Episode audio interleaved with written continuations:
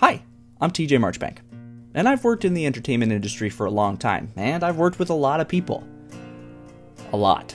From BuzzFeed to television to BuzzFeed to film to BuzzFeed. Okay, this isn't a BuzzFeed podcast, but I did work with a lot of people there and plenty of other places, and now they're all doing new and exciting things, so I thought, why not talk to them? People like Ash Perez, I mean, I feel like we haven't actually said anything that could actually be put on this podcast yet. Shane Madej, Did you know that you on Google are listed as Shane Madej author?